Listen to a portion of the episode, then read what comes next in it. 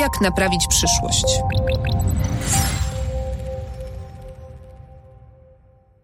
Jak będzie wyglądała szkoła przyszłości? Wiem, że dziś, kiedy szkoły są zamknięte, a zdalne nauczanie niemal rozłożyło cały system na łopatki, to pytanie wydaje się kuriozalne.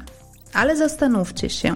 Historia uczy, że nawet najgorszy kryzys może być impulsem do zmian na lepsze. Słuchacie ósmego odcinka podcastu Jak naprawić przyszłość? 25 marca oficjalnie zaczęła się w Polsce edukacja na odległość.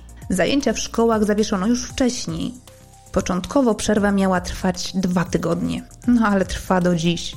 Gdy nagrywam ten odcinek, mamy koniec kwietnia i wciąż nie wiadomo, kiedy dzieci wrócą do szkół. Kilka dni temu ministerstwo podało w końcu daty matur i egzaminów ósmoklasistów, ale i one nie są w 100% pewne. Nie zazdroszczę ani tegorocznym maturzystom, ani ósmoklasistom. Egzaminy pewnie będą im się jeszcze przez bardzo długie lata śniły po nocach. Jako koszmar.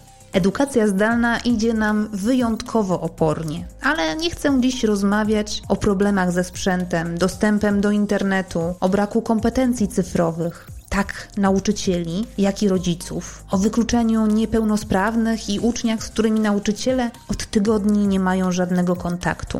O tym wszystkim świetnie piszą Anna Wittenberg w dzienniku Gazecie Prawnej i Justyna Suchecka w serwisie tvn24.pl. Polecam Wam gorąco ich teksty. Chciałabym, żebyśmy obecną sytuację wykorzystali do tego, aby porozmawiać o przyszłości. O tym, jak wyciągnąć lekcje i zastanowić się nad budowaniem lepszej szkoły za 10, 20, za 30 lat. Z holistycznym podejściem do ucznia i jego indywidualnych potrzeb, elastycznym programem, i z wykorzystaniem już dziś dostępnych cyfrowych narzędzi do nauki, takich jak aplikacje, gry edukacyjne, rozwiązania oparte na sztucznej inteligencji, które przecież mogłyby na bieżąco monitorować poziom wiedzy i zrozumienia materiału przez ucznia z wirtualną rzeczywistością czy rozwiązaniami w chmurze. W to, że nagle nauczycieli zastąpią boty, nie wierzę, ale wierzę, że w niektórych zadaniach algorytmy mogą ich wyręczyć. Gościem dzisiejszego odcinka jest profesor Lech Mankiewicz, dyrektor Centrum Fizyki Teoretycznej Polskiej Akademii Nauk. Postać niezwykła, Super Belfer, wyróżniony przez Polskie Towarzystwo Astronomiczne medalem imienia Włodzimierza Zona, który jest nagrodą dla wybitnych popularyzatorów astronomii. Jego imieniem i nazwiskiem została nawet nazwana planetoida, odkryta w 2010 roku przez uczniów szkół w Toruniu. Profesor działa aktywnie w światowym ruchu zachęcającym nauczycieli i rodziców do oswajania się z technologią w szkołach. Jest prezesem Fundacji Edukacja dla Przyszłości, która prowadzi polską wersję Akademii Kana. Co to jest? To największa na świecie platforma udostępniająca za darmo filmy edukacyjne, m.in. z matematyki, fizyki, medycyny, chemii, biologii czy historii. Chodzi o to, że internet to jest subtelne narzędzie i żeby go mądrze i skutecznie wykorzystać, także do edukacji, nie można robić tego metodą my z synowcem na przedzie i jakoś to będzie. A na koniec mam nadzieję pobudzić trochę Waszą wyobraźnię wizjami przyszłości. Co za 30 lat powinno zastąpić archaiczny model pruski, na którym zasadza się polska szkoła? O pomoc poprosiłam czytelników pisma i Paulę Bruszewską, prezeskę Fundacji Zwolnieni z Teorii. Co zrobić, gdy wszyscy trąbią o nieuchronnej katastrofie? O apokalipsie ekologicznej, technologiach, nad którymi przestajemy panować, rosnących nierównościach społecznych, cyberwojnach, populistach, fake newsach. Możesz próbować odciąć się od złych informacji, uprawiać własny ogródek i udawać, że wszystko jest w porządku. Ale możesz też wziąć sprawy w swoje ręce. Naiwność? Być może, ale wolę wierzyć w to, że działania pojedynczych ludzi mają znaczenie. O tym, jak naprawić przyszłość w duchu filozofii DIY, czyli naszego swojskiego zrób to sam, będę rozmawiać z naszymi gośćmi, ekspertami z różnych dziedzin. Postaram się też namówić ich do tego, by weszli w buty futurologów i spróbowali opisać, jak będzie wyglądał interesujący nas wycinek rzeczywistości w 2050 roku. Nazywam się Barbara Sowa i w imieniu magazynu Pismo zapraszam do słuchania podcastu. Fundację Pismo, wydawcę magazynu Pismo i podcastu Jak naprawić przyszłość, wspiera Orange. Pomyślcie o tym, jak bardzo świat zmienił się przez ostatnie 200 lat. Szkoła, której podwaliny powstały właśnie na początku XIX wieku w zmilitaryzowanych Prusach, takiej rewolucji nadal się nie doczekała. Dzieci podzielone na roczniki, klasy z ławkami, które są ustawione w rzędach, tablice. No owszem, w wielu miejscach interaktywne, ale co z tego, skoro nie wszyscy potrafią z nich korzystać? Podręczniki, oceny, egzaminy, odgórnie narzucony program z kuciem na pamięć dat panowania królów i budowy rozwielitka, nauczyciel, który ma budzić postrach i uczeń, bierny uczestnik lekcji. No pewnie mogłabym tak wymieniać długo. Celowo pomijam tu przykłady udanych eksperymentów, które od systemu humboldtowskiego odchodzą. Nawet jeśli wytyczają pionierskie ścieżki w edukacji, to tylko wybrani mogą z nich skorzystać. Posłuchajcie rozmowy z profesorem Lechem Mankiewiczem. Zacznijmy od tego, że jesteśmy chyba w takim momencie, w którym szkoła została rzucona na głęboką cyfrową wodę, tak bym to określiła. Bo pandemia to chyba taki test dla systemu. I teraz pytanie, czy szkoła go oblała, czy zdała na dwóje na szynach? Jak pan ocenia?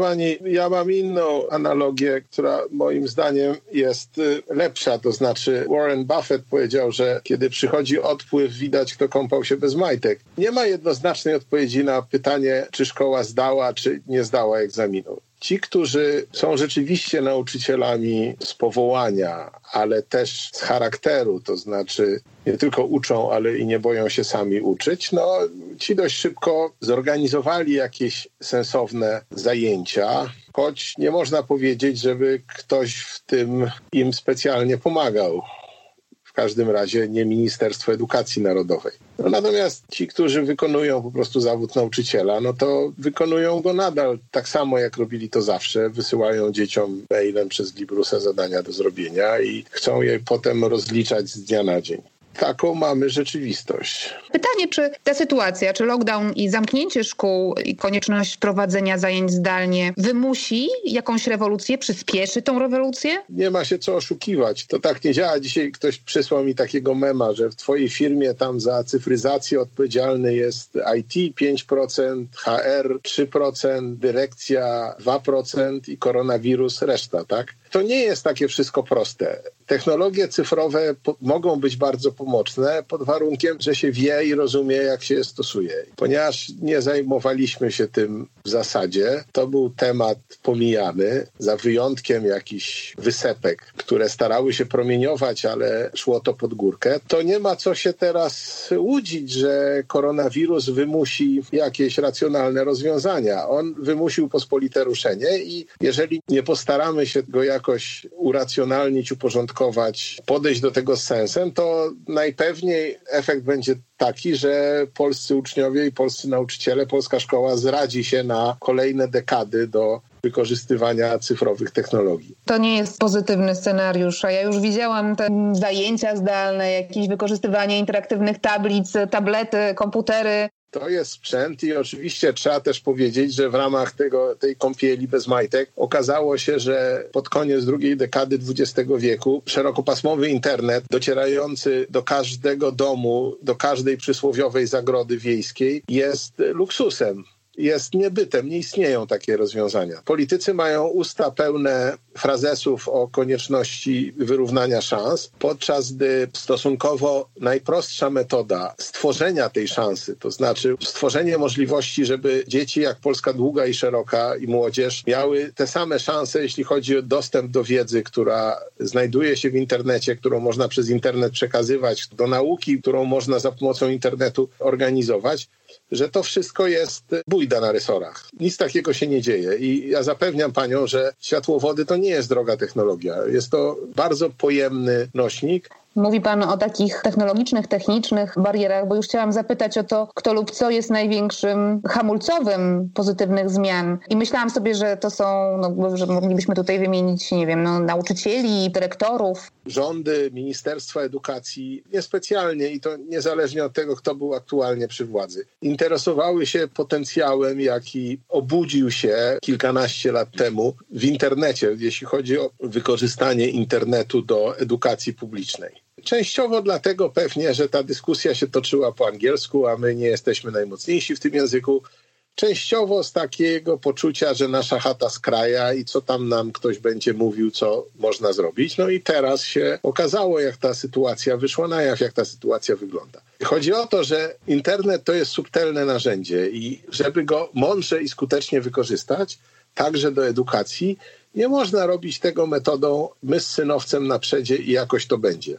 Trzeba się zastanowić, trzeba mieć jakieś rozpoznanie potrzeb, trzeba wiedzieć, jakie się ma środki, jakie się ma możliwości, dopasować jedno do drugiego, ułożyć jakiś plan i następnie go konsekwentnie realizować. I to też nie tylko dotyczy samych technicznych problemów. Dzwonię do znajomej dziennikarki, ona mówi, że pisze tekst o dzieciach, z którymi od 12 marca nie było kontaktu to ja się pytam, a przed 12 marca to z tymi dziećmi było wszystko w porządku, czy po prostu ktoś udawał, że nie widzi problemu? To nie jest tak, że te problemy się wszystkie urodziły, jeśli chodzi o problemy uczniów, z utrzymaniem się czy, czy, czy z dostępem do szkoły związane z wieloma różnymi toksycznymi relacjami i przeciwnościami, jakie ci uczniowie mają, nie narodziły się 12 marca, tylko istniały od zawsze i tylko po prostu nikt na to nie zwraca uwagi. Natomiast technologia może pomóc, dlatego że krzyk się podniósł, że dzieci nie mają laptopów, ale taka platforma jak Akademia Khana ma aplikację mobilną, która może nie jest doskonała, ale całkiem nieźle sobie radzi. Potrafi zastąpić laptop i od biedy dziecko, a nawet w zasadzie nie od biedy, ma te same możliwości uczestnictwa w tym procesie, co gdyby miało laptop internet w komórkach też jest bardzo powszechny. Więc gdybyśmy zdawali sobie sprawę, na co trzeba zwrócić uwagę, to byśmy pewnie potrafili to zorganizować lepiej, ale do tego potrzebna jest wiedza, a nie pospolite ruszenie. A może to trzeba właśnie wykorzystać ten moment do zbudowania jakiejś strategii? Może to jest taki moment, który uzmysłowi przede wszystkim mam wrażenie politykom, ale też ludziom pracującym w oświacie, którzy niekoniecznie tak jak pan czy grupy superberfrów dają sobie sprawę z konieczności zmian. Może właśnie trzeba teraz bić na alarm i wykorzystać tą sytuację, żeby wprowadzić jakieś pozytywne zmiany. Rozumiem, że troszeczkę w tym duchu rozmawiamy, natomiast ja teraz komunikuję po różnych konferencjach zdalnych i muszę powiedzieć, że kiedy kiedy na jakimś tam spotkaniu wypowiadał się przedstawiciel Chin, to mi ciarki szły po plecach, dlatego że Chińczycy postanowili wykorzystać ten kryzys, żeby zacząć swoim systemem na różne sposoby. Będzie olbrzymi zastrzyk technologii do chińskich szkół, będzie olbrzymi zastrzyk wykorzystywania źródeł internetowych, oczywiście tych dozwolonych. Chińczycy nie byliby Chińczykami, gdyby przy okazji jeszcze nie zrobili to, tego w ten sposób, że owszem, będą mieli najnowocześniejszą platformę na świecie, ale ona będzie całkowicie scentralizowana. No i wykorzystana pewnie do jeszcze totalnej inwigilacji. Internet jest naprawdę wielkim źródłem wiedzy, a oni są olbrzymim krajem i mają w związku z tym mnóstwo zdolnych młodych ludzi. Jeżeli uda im się połączyć tych młodych ludzi z tym źródłem wiedzy, to powinniśmy się naprawdę zacząć bardzo bać. Prowadzimy taką rozmowę o systemie i to jest pierwsza taka rozmowa, którą mam przyjemność prowadzić. Ja opowiadałem w różnych wywiadach o tym, że internet, że informacja zwrotna, że platformy mobilne, to znaczy aplikacje mobilne, ale to było na samym początku. To rozumiem, dziennikarze rozmawiający ze mną uważali, że to są pewne ciekawostki. Dzisiaj gołym okiem widać, jak bardzo brakuje nam systemowej refleksji. I o wielu rzeczach można mówić. Nauczyciele rzucili się do produkowania własnych zasobów. Widać, że czują odpowiedzialność za przekaz, ale z drugiej strony to nie jest tak, że nauczyciel musi wszystko teraz nagrać na tablecie graficznym. Rozumiem, że producenci tabletów graficznych liczą pieniądze, dlatego że jest bardzo dużo źródeł w internecie, które mogą mu pomóc. Nauczyciele bardzo skarżą się na to, że muszą sprawdzać zadania domowe. Mamy taką platformę. Na Khan Academy system sprawdza zadania domowe sam. Ja muszę tylko wyciągnąć wnioski z informacji, która jest mi przekazana, co to tak naprawdę znaczy, że jedna trzecia uczniów źle odpowiedziała na jakieś pytanie. No, to znaczy, że ja to źle wytłumaczyłem. To jest ocena dla mnie, tak, dla mojej działalności. Nie muszę sprawdzać tego. Oczywiście nie jest to idealne narzędzie. Jak chcę zajrzeć do ich sposobu myślenia, to proszę, żeby napisali mi kilka zdań i wtedy to przeglądam. Zrobiliśmy e-podręczniki i ta poprzednia wersja za platformy, ja podniosłem tę sprawę, że konieczne są te narzędzia do pętli sprzężenia zwrotnego. To się nazywa Learning Analytics, a cała taka podejście, perspektywa nazywa się Data Driven Education. To znaczy nauczyciel podejmuje decyzję o czym i z kim ma porozmawiać, na podstawie znajomości tego, co wynika z odpowiedzi, jakie uczeń udziela na zadania, które ma zrobić. I oczywiście jest możliwa pełna indywidualizacja, to znaczy każdemu uczniowi można postawić inne pytanie tak naprawdę. Otóż wtedy to było za późno, ten program został zatwierdzony w czasach, kiedy nikt jeszcze tych spraw tak mocno nie stawiał. To trochę jak promy kosmiczne, które latały na komputerach całkowicie historycznych, dlatego że no po prostu wtedy ktoś przystawił pieczątkę, że zatwierdza taki plan i tego się w państwowym projekcie nie dało zmienić. Ale dlaczego druga transza e-podręczników nie ma tych narzędzi, to już ja naprawdę nie potrafię zrozumieć i wydaje mi się, że i rządzący, i ta większość społeczna powinna zacząć oswajać się z myślą, że nie nadążając za tym rozwojem, psujemy szanse naszych dzieci. I to jest chyba coś, czego nikt nie chce, niezależnie od politycznej orientacji. Nikt nie chce, ale jakoś brakuje takich sensownych, konkretnych pomysłów na to, jak to zmienić. Ale wspomniał Pan o Khan Academy. Jestem bardzo ciekawa. Ma Pan dostęp do takich aktualnych e, statystyk? Tak, E, mam. Czy liczba użytkowników tej Akademii w Polsce wystrzeliła jakoś w górę w czasie pandemii? Wystrzeliła, mieliśmy około 25-30 tysięcy użytkowników dziennie. W tej chwili mamy 150 tysięcy, no czyli pięciokrotnie wystrzeliła. To, co mnie bardzo cieszy, to to, że znacznie bardziej wzrosło wy- użytkowanie portalu, dlatego że Khan Academy zaczęła się jako w Polsce jako kanał na YouTubie.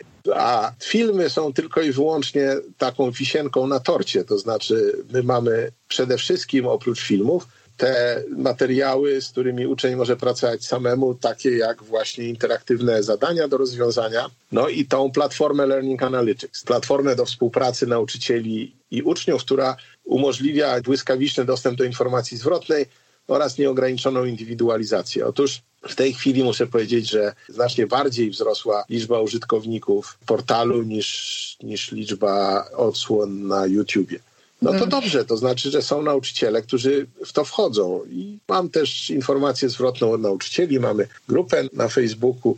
To działa i działa dokładnie tak, jak powinno. Działa w takich oddalonych ośrodkach, gdzie dzieci nie mogą sobie tylko pomarzyć o laptopach, gdzie najwyżej mają komórki. To funkcjonuje, ale żeby to funkcjonowało, to też nauczyciel musi mieć wyobraźnię. W czasach pandemii nie wolno zadawać z dnia na dzień dlatego że dzieci, ich życie się, życie rodzin się skomplikowało, więc trzeba dać dziecku więcej czasu. No w szczególności nie można na przykład liczyć na to, że wszystkie dzieci, jeżeli jest ich trójka, spotkają się od 8 do godziny 12 przy jednym stole i każde się będzie uczyć w innej klasie z inną panią.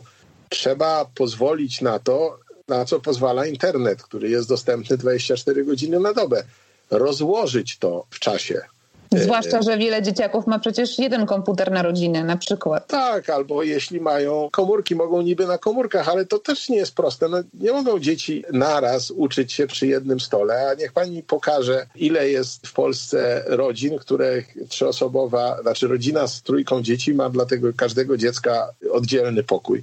Jeżeli wchodzą sobie na głowy, to znacznie lepiej jest pozwolić im wykorzystać tą własność internetu, która polega na tym, że on jest dostępny bez przerwy. Nie tylko wszędzie, nie tylko dociera, przynajmniej ten w komórce, do dość odległych i generalnie zaniedbanych infrastrukturalnie miejsc. Dociera szybciej niż kolej czy komunikacja publiczna ale też jest zawsze i w związku z tym trzeba pozwolić tym dzieciakom być aktywnym wtedy, kiedy one chcą tego, kiedy mają takie możliwości. No gdzieś tutaj ktoś wysyła taką historię, że dzieciak poszedł na obiad, wyłączył kamerkę i mikrofon i pani zadała mu pytanie i jego nie było i teraz dostał dwójkę, a teraz wszystkie dzieci w tej szkole muszą cały czas mieć włączone kamerki. Proszę pana, proszę pani, no dziecko zrobiło najmądrzejszą rzecz na świecie. Rodzina jest pod presją. Mama wezwała na obiad, bo akurat w tym momencie może nakarmić tę rodzinę, jest do tego gotowa to dziecko zrobiło najmądrzejszą rzecz na świecie, że podziękowało, że tak powiem, i zniknęło na pół godziny. A co miało robić?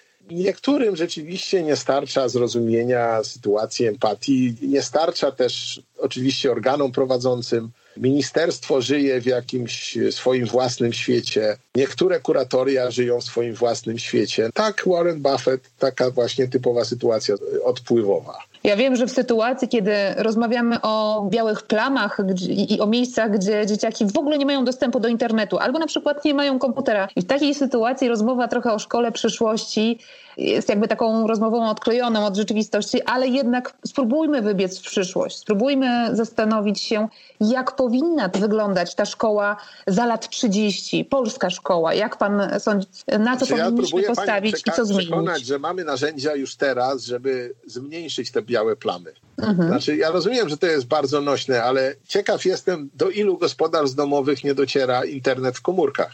A znam takie przykłady, że matka ma internet w komórce, ale nie da dziecku, bo zawsze tak było, że dziecko miało nie mieć internetu w domu, bo to zło. Znaczy, trzeba też zdać sobie sprawę, że jest takie mądre indiańskie przysłowie, że konia można doprowadzić do wodopoju, ale nie można go zmusić, żeby pił. No i tu mamy podobną sytuację. Mogłoby być znacznie lepiej ta szkoła mogłaby być znacznie mniejszym stresem dla wszystkich. Gdyby dzieciaki korzystały z aplikacji mobilnej, z Khana na przykład do nauki matematyki, gdyby nauczyciele korzystali z możliwości, jaką daje im ta platforma, te narzędzia, które tam dla nich są przygotowane, Gdyby rozluźnić ten reżim i mieć jakieś wyobrażenie o tym, jak to może działać, tak? to znaczy zadawać mniej, zadawać wolniej, pozwalać tym dzieciom pracować samodzielnie i gdyby zaoszczędzony czas w ten sposób inwestować w refleksję nad sytuacją i w kontakty indywidualne, które też są bardzo ważne i tego technologia nigdy nie zastąpi.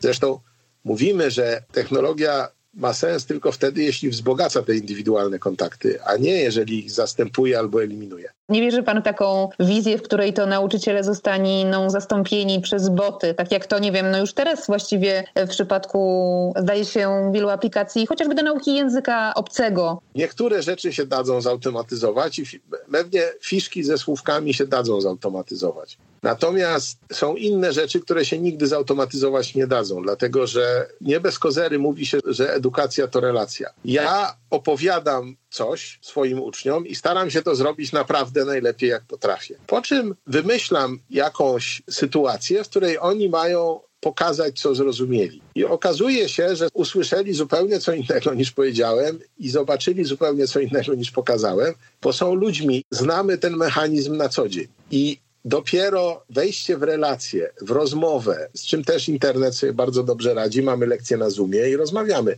Dopiero to pozwala na zbudowanie zrozumienia tych pojęć, które wprowadzamy czy które dyskutujemy.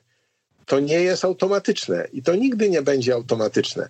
Natomiast technologia może pomóc tam, gdzie trzeba wyeliminować pewne czynności albo pewne sytuacje, których nauczyciel nie jest konieczny.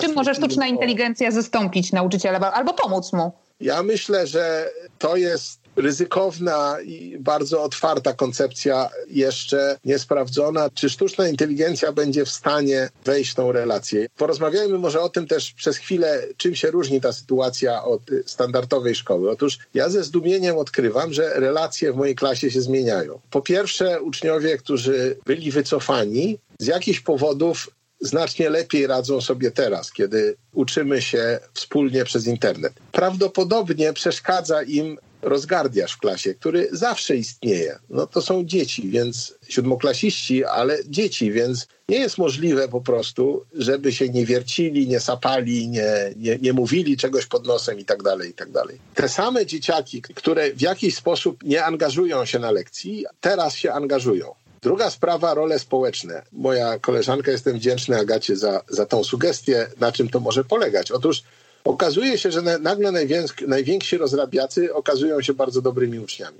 Ciekawe. Być może jest tak, że oni noszą w szkole pewien płaszcz, pewną pelerynę, której nie potrafią zdjąć. A kiedy są sami i jest to inna sytuacja, to zachowują się zupełnie inaczej. Więc wątpię, żeby sztuczna inteligencja mogła to zobaczyć, ocenić i jakoś zareagować na to. Ja raczej myślę, że potrzebny jest nauczyciel, humanista, człowiek, który widzi i interesuje go zrozumienie tych dzieciaków i dotarcie do nich. Pyta pani, jak będzie wyglądać szkoła za 30 lat. No, jedno na pewno musi się zmienić. Żyjemy w takim paradygmacie, że ten okres edukacji trwający 12 plus 5, 17 lat kończy naukę, wypuszcza gotowy produkt który następnie ma wykorzystać ten kapitał zdobyty przez te 17 lat, żeby ułożyć sobie życie. To już w tej chwili tak nie działa. Trzeba się będzie uczyć przez całe życie. W związku z tym po pierwsze, nie wszystko musi być stłoczone w tych 17 latach. Po drugie, istotniejsze od pewnych faktów staje się rozbudzenie młodych ludziach chęci nauki i wyposażenie ich w pewne cechy psychologiczne, w pewne cechy charakteru, które im tą naukę przez całe życie umożliwią. A zatem rozwój kognitywny nie może wyprzedzać rozwoju psychologicznego, dlatego że rozumiem, że chcemy stworzyć skuteczny system. Dziecko musi umieć, czy młody człowiek musi umieć gospodarować swoimi emocjami, musi umieć radzić sobie z porażkami. Ja mogę pani powiedzieć, że wiedza ma kolce.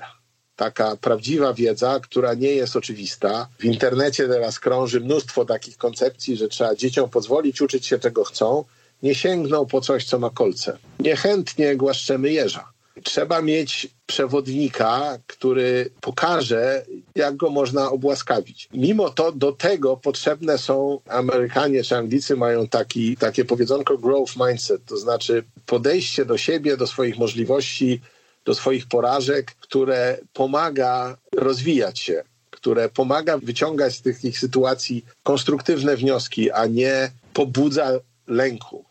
Wie pani, ja mam w podstawie programowej do szkoły podstawowej przegląd całej klasycznej fizyki i to nie ma najmniejszego sensu, ponieważ te dzieciaki nie rozumieją tych pojęć. To jest dla nich rzecz zupełnie abstrakcyjna. Do szóstej klasy uczą się w zasadzie o rzeczach, które znają ze swojego codziennego otoczenia. A teraz zaczyna mi opowiadać o czymś, czego nie widać, czego nie mogą sprawdzić co jest y, pewną bajką o smoku, w którą wydaje się, że można wierzyć lub nie. Dopiero mając znaczną większą wiedzę, zaczyna się doceniać, dlaczego te pojęcia są zorganizowane w taki sposób, a nie w inny. Więc wydaje mi się, że szkoła musi zwolnić. Slow school, tak samo jak slow fashion i slow food ponieważ mamy przygotować człowieka do tego, żeby się uczył przez 60 albo 60 parę lat, ja mam 61 i ciągle się uczę, to nie musimy się spieszyć. Znacznie ważniejsze jest to, żebym ja mógł nauczyć tych młodych ludzi na dobrze przygotowanych i przemyślanych przykładach, co to jest myślenie przyrodnicze, myślenie naukowe, w jaki sposób eksperyment determinuje czy określa nasze zrozumienie pewnych zjawisk i procesów. No i oczywiście nie mogę im w szkole zafundować doświadczenia eksperymentu z laboratorium naukowego, więc muszę wybrać coś prostego, co jednocześnie będzie miało wpływ na nich. Bardzo zabawne jest to, że zaczęliśmy robić doświadczenia dzięki szkole zdalnej. Pani sobie oczywiście doskonale wyobraża, że nie jestem w stanie poprowadzić lekcji tak, żeby każde dziecko zrobiło doświadczenie, prawda? Ja mam dość nowoczesną szkołę, ale jest do tego nieprzygotowana zupełnie. Teraz każdy z nich robi doświadczenie w domu i te doświadczenia wychodzą i moim zdaniem im to się podoba. To znaczy niektórym nie wychodzą i wtedy spędzamy czas wspólnie w takich konsultacjach jeden na jeden. Oni mi pokazują, co robią, ja mam ten sam zestaw i pokazuję, jak to u mnie działa, co trzeba zrobić. To są wszystko eksperymenty, które wykonuje się z takich rzeczy, które pani ma w swojej kuchni. Ja na też przykład? mam w swojej kuchni. Dmuchaliśmy w rurki albo w butelki. To taką piszczałkę pani teraz dmuchnę.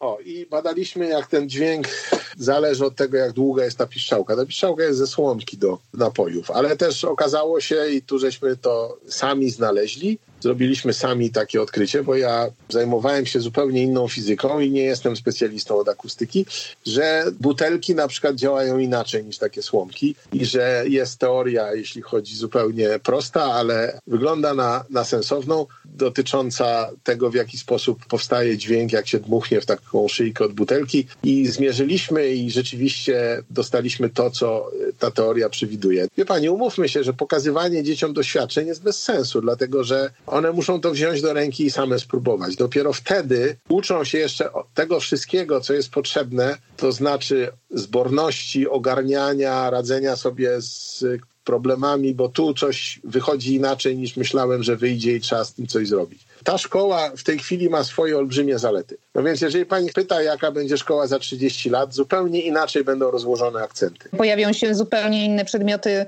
zniknie podział na matematykę, historię, fizykę, a pojawi się, nie wiem, nauka krytycznego myślenia czy cyberbezpieczeństwa? Ja myślę, że przedmioty przyrodnicze, tak zwane science, zostaną jakoś zreorganizowane w jedno, tak bym powiedział. To jest bardzo możliwe. Fizyki można uczyć na przykład na przykładach czy na procesach, które zachodzą w żywych organizmach, i mi się wydaje, że to jest bardzo sensowny kierunek. Natomiast zmieni się też podejście, w sensie nie będzie takiego wtłaczania informacji do głowy na czas. Poloniści mają w siódmej i ósmej klasie 21 lektur to jest naprawdę duże obciążenie tych dzieciaków. I nie jest dla mnie jasne, czemu to służy, bo powinno służyć rozbudzeniu zainteresowania książką, czy też przekazem. To już dzisiaj może być audiobook albo e-book, albo coś takiego. Natomiast no, trudno pod presją, trzeba naprawdę mieć wielki talent. Całe szczęście, że polonistka, którą znam, ma taki talent, ale trzeba mieć naprawdę wielki talent i wkładać mnóstwo pracy, żeby tych dzieci nie zajechać. Już nie mówiąc o tym, że one pod takim obciążeniem mają mniej czasu na przykład na fizykę, czy mniej siły. Wyjdziemy raczej nie z paradygmatu takiego, że jest lista spraw, które trzeba odhaczyć. Zaczniemy myśleć o tym, kim ma być i co ma sobą reprezentować, jaki kapitał emocjonalny, psychologiczny i kognitywny oczywiście także ma mieć człowiek, który wyjdzie z tej szkoły wprawdzie, ale dalej będzie podążał tą ścieżką już bardziej samodzielnej nauki. No właśnie, bo kogo ma wykształcić ta szkoła przyszłości tak naprawdę? Obywatela, otwarty umysł, patriotę, bo przecież dzisiejsza szkoła kształci głównie patriotów. Jolani, z tym patriotyzmem to też jest delikatna sprawa, ale może nie wchodźmy w ten temat. Natomiast ja myślę, że to powinni być ludzie, którzy umieją myśleć, rozumieją świat, rozumieją także emocje, potrafią te emocje ogarnąć. Na pewno jedni lepiej, drudzy gorzej, ale to, kim są, zawiera także oprócz takiej czy innej wiedzy dojrzałość emocjonalną. No może to jest najważniejsze słowo w tym wszystkim. I lubią się uczyć. Nie boją się czują, że wiedza jest dla nich kapitałem, który będzie procentował. No to jest już choćby z tego powodu konieczne, że środek ciężkości świata przenosi się w kierunku takich krajów jak Chiny czy Indie i tam młodzieży patrzącej na świat w ten sposób jest bardzo wiele. I bardzo uzdolnionej, więc jeśli chcemy się obronić, to mi się wydaje, że to jest właściwe słowo, przed dominacją pochodzącą z tamtego kierunku z Azji, to musimy mieć w ramach naszej własnej kultury ścieżki rozwoju, które doprowadzą nasze dzieci mniej więcej to samo miejsce, co ta uparta i taka dość bezwzględna kultura pracy, którą charakteryzują się kraje azjatyckie.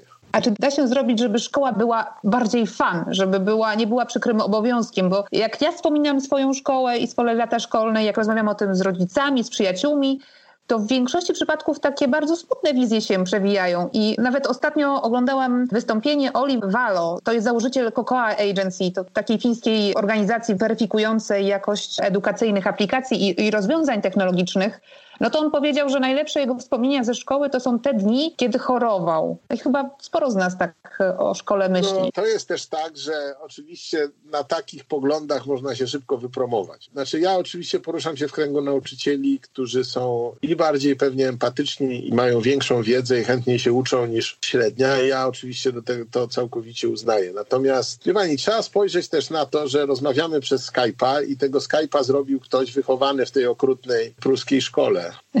No tak. W zasadzie konsekwencje tej zmiany docierają do nas bardzo powoli. Wie pani, to nie jest takie wszystko bardzo proste.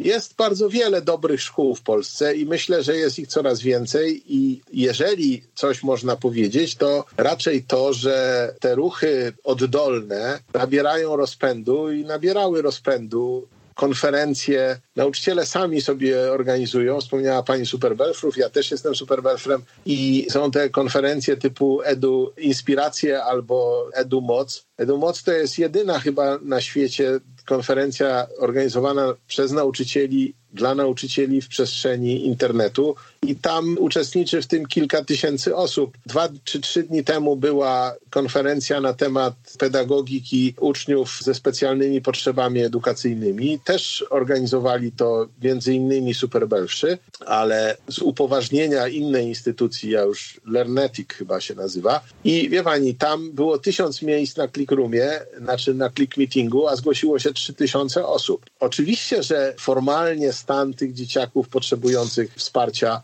z SPE jest fatalny, ale jak widać jest bardzo wielu osób, które chcą pomóc i które się interesują tym, jak pomóc najlepiej, więc ja bym tak na to nie patrzył. Nie, niewątpliwie najłatwiej jest w tej chwili się wypromować, krzycząc, że to wszystko jest źle, do bani i tak dalej, ale musimy bardzo uważać, żebyśmy nie stworzyli systemu, który będzie produkował komary, ludzi komary, to znaczy takich, którzy niczego się tak naprawdę nie nauczyli. Ja podkreślam, wiedza ma kolce i trzeba mieć pewną siłę psychiczną, żeby zaufać sobie w procesie rozwoju kognitywnego. Główny problem polega na tym, że to, co my w tej chwili oferujemy, jest dramatycznie nieskuteczne, jest przeciwskuteczne, odrzuca ludzi od tej ścieżki. Wydaje mi się, że naszym zadaniem jest zreformowanie tego w taki sposób, żeby więcej uczniów, choć nie wszyscy, bo ludzie są różni, nie każdy musi akurat się jakoś widzieć na ścieżce w tym kierunku, żeby więcej uczniów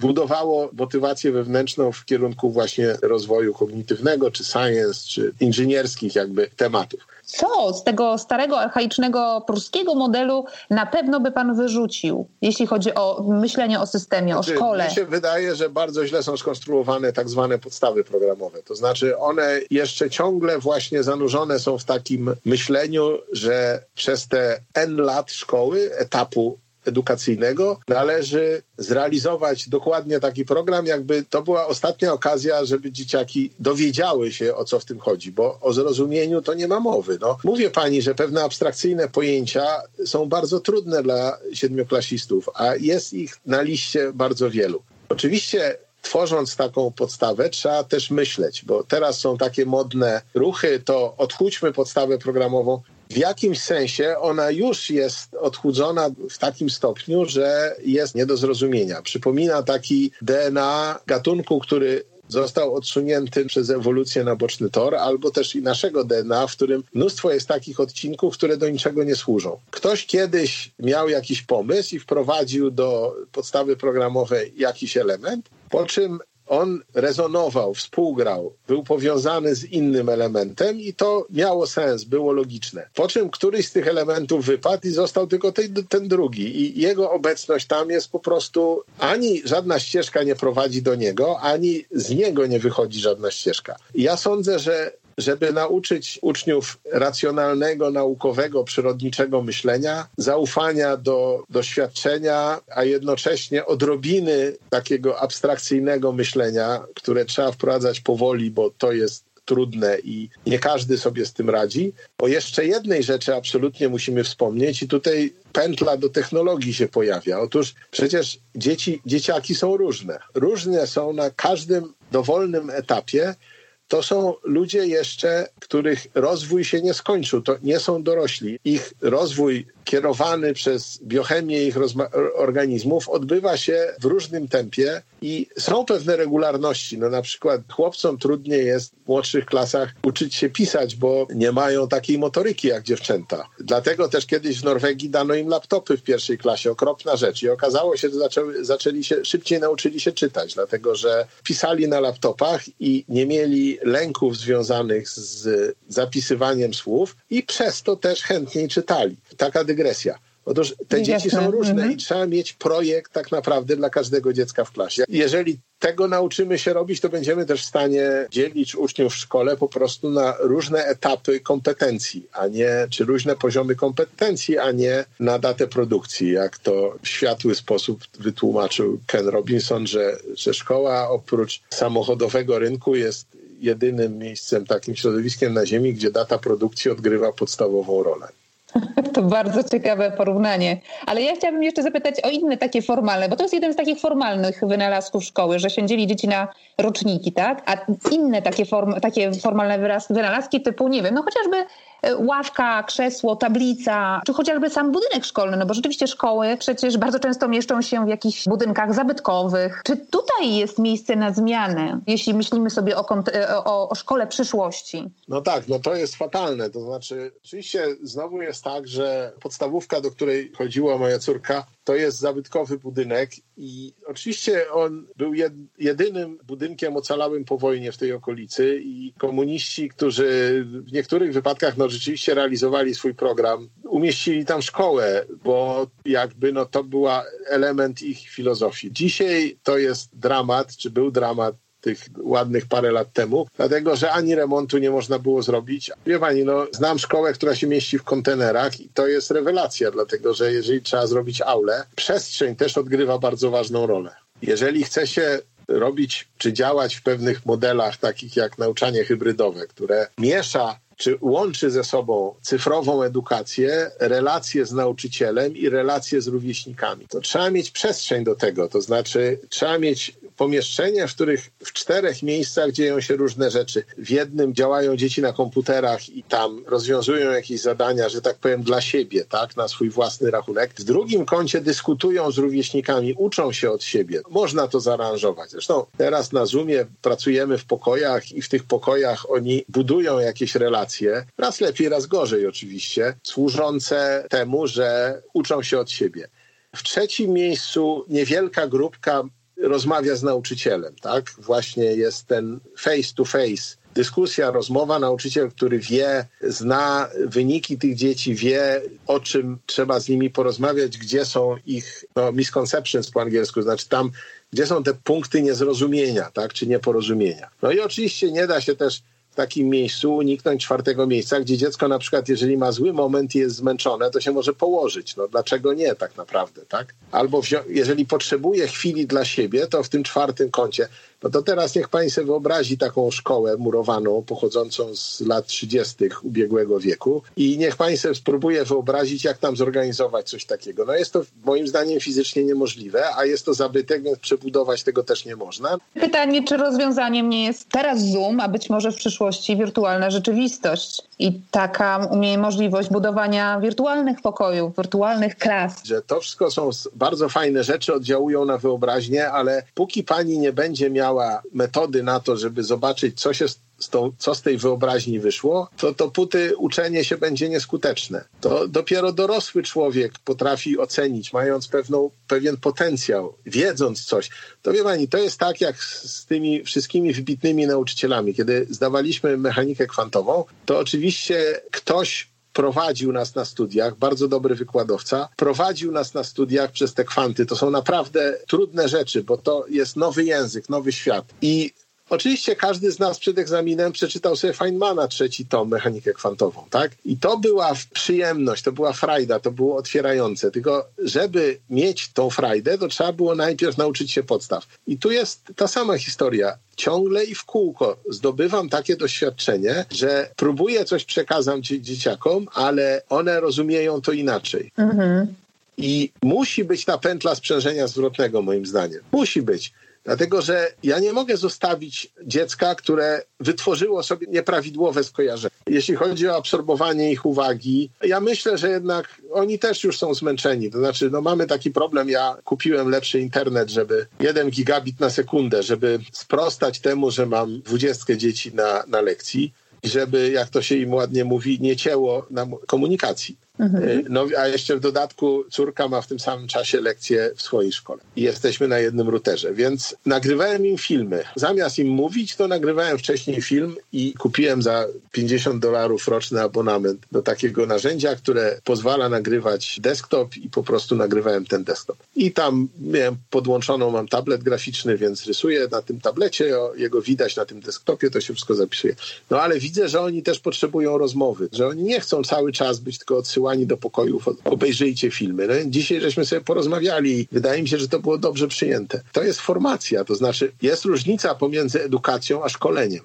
Szkolenie to jest typowa sytuacja, w której osobie przeprowadzającej szkolenie ma za zadanie zapoznania uczestników z pewnym materiałem, który oni mają po prostu literalnie przyswoić. To są szkolenia dotyczące nowych metod sprzedaży, nowych zasad, nie wiem, czegokolwiek. Raczej pochodzi to ze świata korporacji. W edukacji mamy do czynienia z żywymi ludźmi, którzy reagują różnie na bodźce i będziemy tworzyć, musimy tworzyć system, który będzie coraz skuteczniejszy w ogarnianiu tej rzeczywistości. Dlatego, że nie można powiedzieć dziecku, że nie zrozumiałeś, to twoja wina, siadaj pała, tak? Mhm. Pracownikowi korporacji można powiedzieć, masz się nauczyć tego regulaminu na pamięć i jeżeli nie chcesz, to musisz zmienić pracę, tak? Dziecku nie można tak powiedzieć. To jest zupełnie inna sytuacja. Musimy pamiętać o relacji, ale technologia wcale tego nie utrudnia. Jeszcze raz mówię, ona oszczędza czas nauczyciela, ona stwarza mu więcej okazji do refleksji.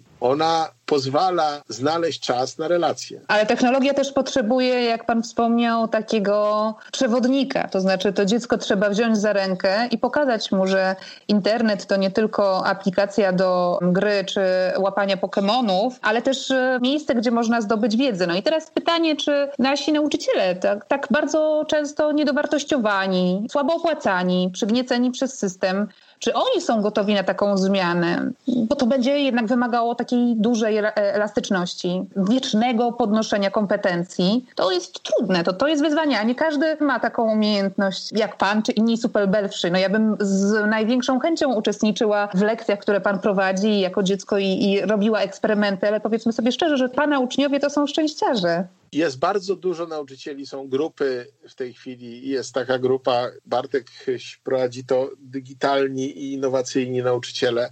Zgłaszają się nowe osoby, coraz więcej jest takich, którzy sobie radzą. Obserwuję też, co, co piszą moje koleżanki i koledzy w szkołach, tam gdzie są oczywiście jacyś liderzy, tak, którzy są w stanie poradzić, zaproponować coś. Tam inni nauczyciele się chętnie od nich uczą. Nie wszyscy, bo niektórzy tylko wykonują zawód nauczyciela, ale tak jest z każdym zawodem. Są bohaterowie i słyszymy o dramatycznych historiach, przypadkach śmiertelnych lekarzy, którzy nie odeszli od swoich pacjentów, pomimo że byli zarażeni koronawirusem i umarli po prostu, tak? Bo system nie był w stanie stworzyć zastępstwa, a to jest lekarz, który pracował w DPS-ie i ci pacjenci, chorzy, chorzy starzy ludzie, potrzebowali opieki lekarskiej bez przerwy. Nie odszedł od nich i umarł. Ale też są tacy, którzy tylko wykonują zawód lekarza, którym jest wszystko jedno. I ja myślę, że mamy kapitał. Chciałbym, żeby to bardzo mocno wybrzmiało. Mamy olbrzymi kapitał już wiedzy, dobrej woli, zainteresowania, zrozumienia tych nowoczesnych potrzeb, dlatego że w polskiej szkole wrze nie od 12 marca. Natomiast oczywiście jest tak, że no jest strasznie ciężko się przebić.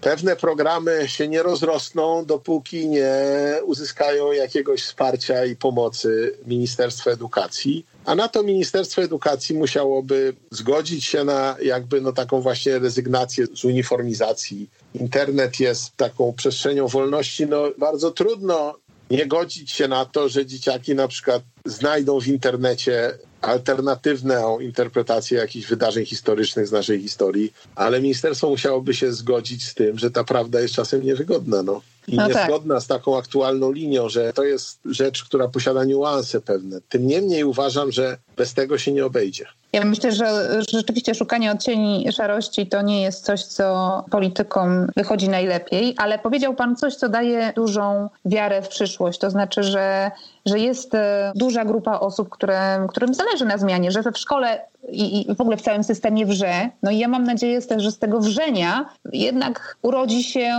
coś dobrego, coś lepszego. Zawsze staram się kończyć podcast e, takim pozytywnym głosem, ale też pewnymi wskazówkami, radami. I też być może w związku z tym, że ma Pan olbrzymie doświadczenie, prowadzi Pan też zajęcia teraz zdalnie z dzieciakami, to chciałabym Pan o parę wskazówek na koniec dla nauczycieli, którzy się borykają z tym problemem. Gdzie mają szukać pomocy? Gdzie mają szukać jakiejś takiej właśnie podpowiedzi, co robić, jak sobie radzić z nauczaniem zdalnym?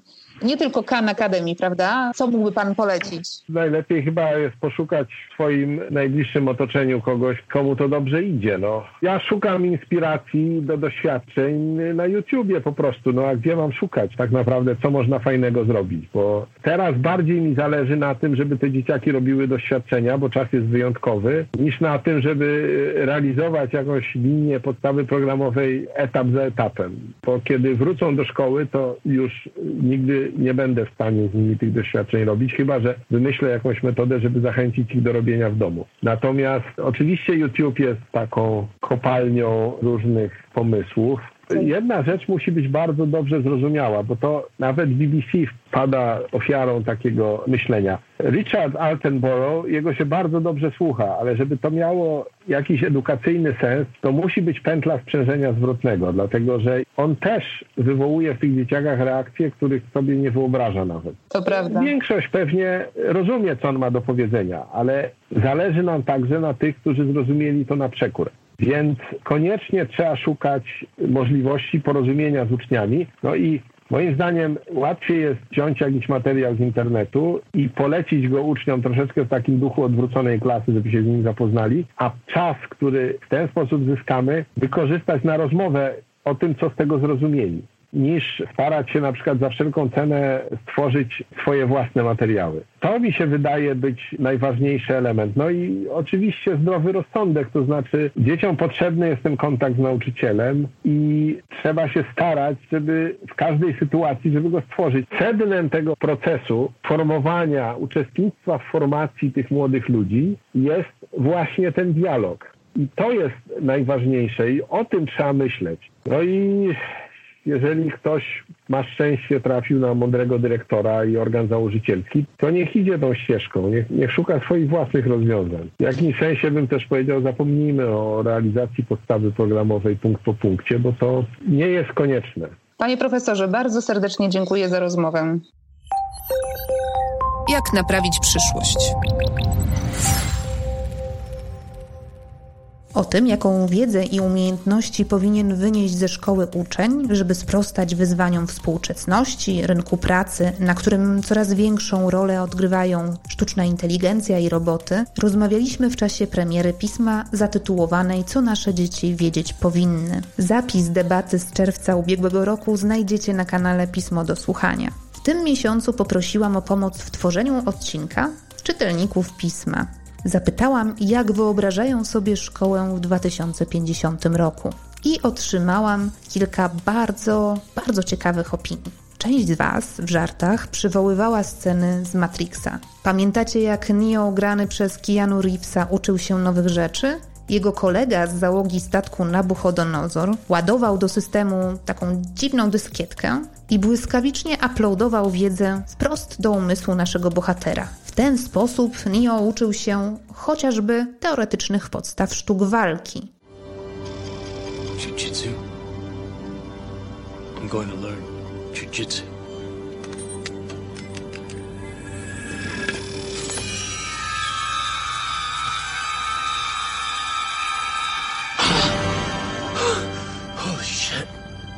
Mikey, I think he likes it.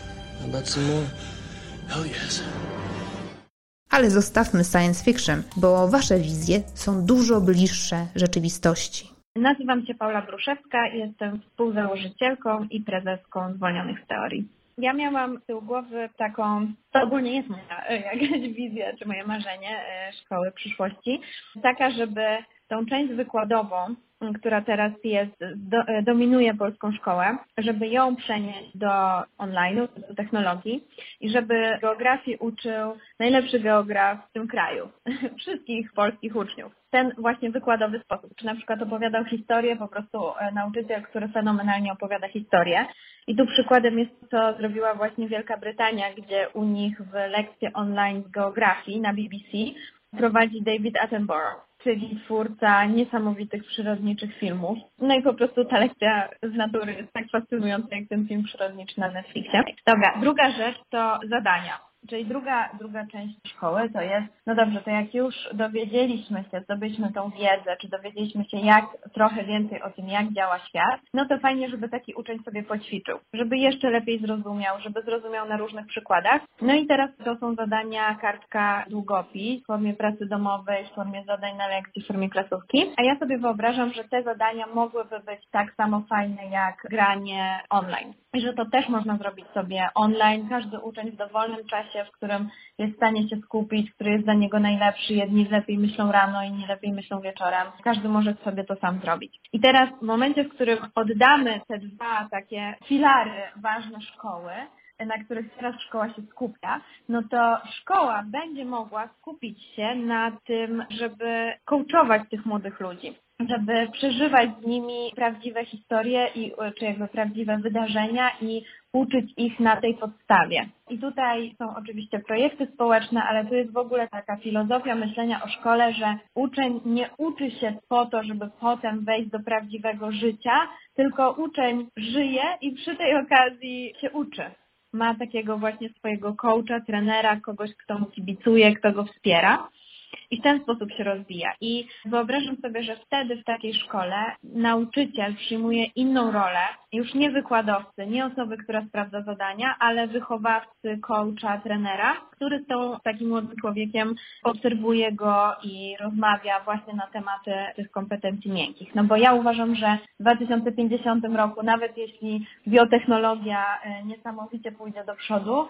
to dalej niesamowicie ważną będą te kompetencje miękkie, a może nawet ważniejsze, właśnie taka nasza samoświadomość, kim ja jestem, czego chcę, co jest moją emocją, jak można na mnie wpływać, gdzie się godzę na to, żeby ta technologia miała na mnie wpływ, etyka też w, tej, w tych technologicznych rozwiązaniach, więc uważam, że taka rzecz, która dziś jest dość fundamentalna, właśnie kontakt, relacja, społeczność, te kontakty międzyludzkie, a teraz chwilowo czujemy jej niedosyt, Uważam, że to zostanie z nami na, na bardzo długo i gdzieś taka wizja szkoły właśnie czysto w technologii jest mi obca, a bardziej właśnie myślę, że będzie szła w takim kierunku jeszcze bardziej ludzkim i relacji i kompetencji miejskich. Tak, uważam, że tak, że szkoły jak najbardziej, dlatego że, znaczy jako budynek, dlatego że takie fizyczne miejsce spotkań jest bardzo przydatne do tego, żeby budować tą relację, żeby budować społeczność, żeby spotkania międzyludzkie nie tylko były takie wyreżyserowane,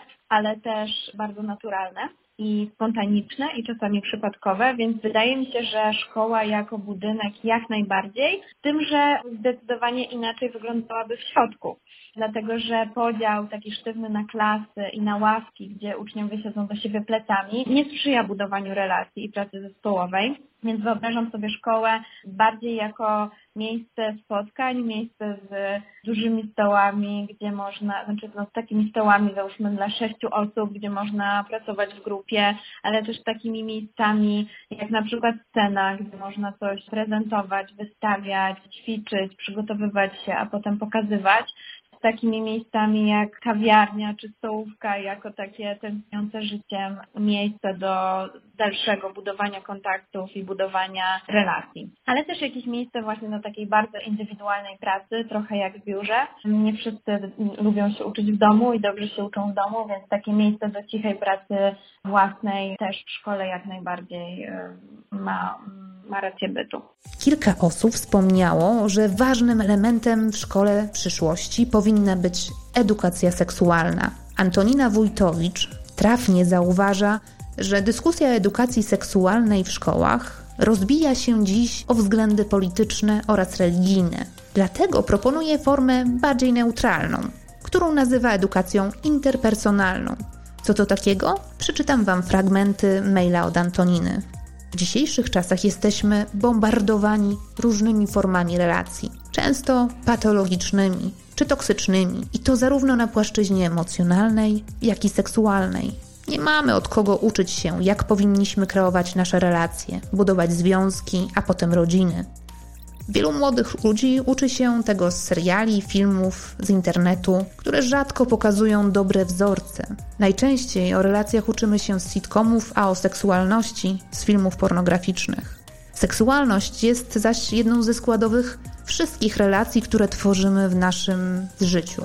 Dlatego powinna być uwzględniona w programie, niekoniecznie jako jego główny bohater. Wierzę, pisze Antonina, że świadome i wykształcone emocjonalnie społeczeństwo może stać się wrażliwsze i szczęśliwsze.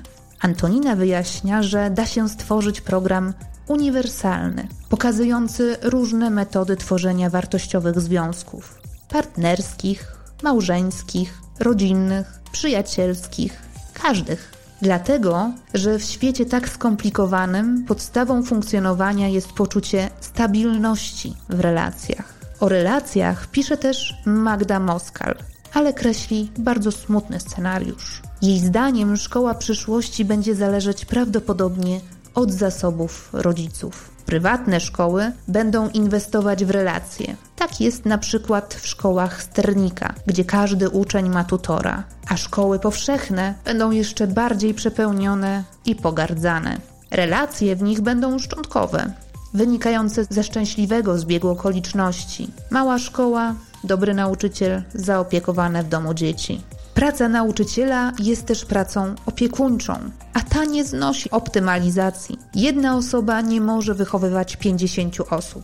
Wniosek? Przyszłość szkoły w obecnym kształcie widzę czarno, pisze Magda. Aż szkoda, że mam młode dzieci. Na inny aspekt szkoły przyszłości zwraca uwagę Marcin Bartosiak, który swoją wizję snuje na bazie doświadczeń zdobytych w Sztokholmie, gdzie 5 lat temu w ramach wymiany młodzieżowej przez tydzień uczył się w liceum. Zdziwiło go, że każdy uczeń otrzymywał tam MacBooka do czasu ukończenia szkoły. Marcin pisze tak. Podejrzewam, że technologiczne standardy ze wspomnianego sztokholmskiego liceum stają się coraz bardziej powszechne w wielu częściach świata. Marcin zwraca uwagę przede wszystkim na pułapki związane ze zmianą podejścia do metody nauczania. Pisze o tym, że konwencjonalny styl nauczania, kojarzony przede wszystkim z zapamiętywaniem definicji i formułek, ustępuje coraz bardziej na rzecz interaktywności i bezpośredniego doświadczania obiektu nauki. I stawia pytanie, czy ten zwrot ku metodzie empirycznej,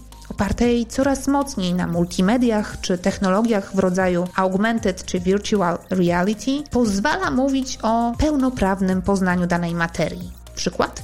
Czy doświadczenie zjawiska erozji gleby przy użyciu technologii VR na lekcji geografii z powodzeniem zastąpi zajęcia w terenie? Na podobne pytanie można dzisiaj śmiało parsknąć śmiechem. Nie wiem jednak, czy ten śmiech nie ucichnie do 2050 roku, czytam w mailu od Marcina. Po części ma rację. O fatalnych skutkach bezkrytycznego technooptymizmu, jaki towarzyszył nam przez ostatnie dekady, przekonujemy się każdego dnia. Rozsądek jest tutaj więc ze wszech miar pożądany, ale nie oszukujmy się. Nie odgrodzimy naszych dzieci od technologii sztucznym murem. Możemy im nakazywać, żeby wyłączali smartfony w szkole, ale może lepiej pokazać im, jak w tych smartfonach znaleźć edukacyjne gry i rozwijające wyobraźnię kanały na YouTubie. Osobiście chciałabym, żeby w szkole przyszłości było miejsce także na majsterkowanie. Wiem, jak tradycyjne zajęcia manualne potrafią pobudzać kreatywność i dawać satysfakcję. A skoro jesteśmy przy DIY, to na koniec trochę inspiracji spod znaku Zrób to sam jak pokazują przykłady innowacyjnych szkół w Polsce, a są takie, nie tylko prywatne, ale też publiczne, zmiany można wprowadzać także w obrębie obecnego systemu. Wystarczy chcieć. Wiele zależy od dyrektorów i od nauczycieli. Jak to robić? Polecam Wam bloga Oktawii Gorzeńskiej.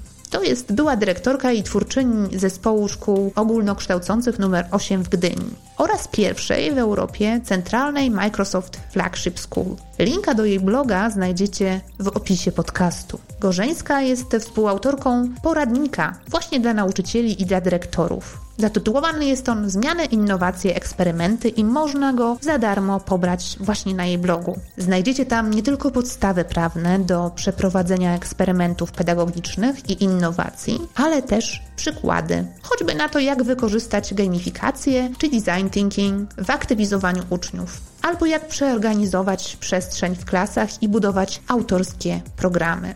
Po co to robić? Posłuchajcie, jak tłumaczy to sama Gorzeńska. Oto fragment jej wystąpienia na TEDxie. Ja myślę sobie tak, że jeżeli żyjemy w czasach, kiedy roboty ogrywają nas w szachy, to my dorośli powinniśmy uczyć młodych ludzi, jak wygrywać z nimi w bierki. Bo w bierkach potrzebna jest oprócz znajomości taktyki, jeszcze jest potrzebny spryt i zręczność. Zostawmy fabryki robotom. My nie potrzebujemy z nimi rywalizować. Nauczmy nasze dzieci marzyć, robić wartościowe rzeczy i pięknie żyć. Działać też dla dobra innych ludzi. I niech to będzie podsumowanie dzisiejszych rozważań. Słuchaliście ósmego odcinka podcastu Jak naprawić przyszłość. Ja się nazywam Barbara Sowa i w imieniu redakcji pisma zapraszam za miesiąc. Subskrybujcie nasz kanał Pismo do Słuchania w swoich ulubionych aplikacjach podcastowych, a wtedy nie przegapicie żadnego odcinka. Do usłyszenia. Jak naprawić przyszłość?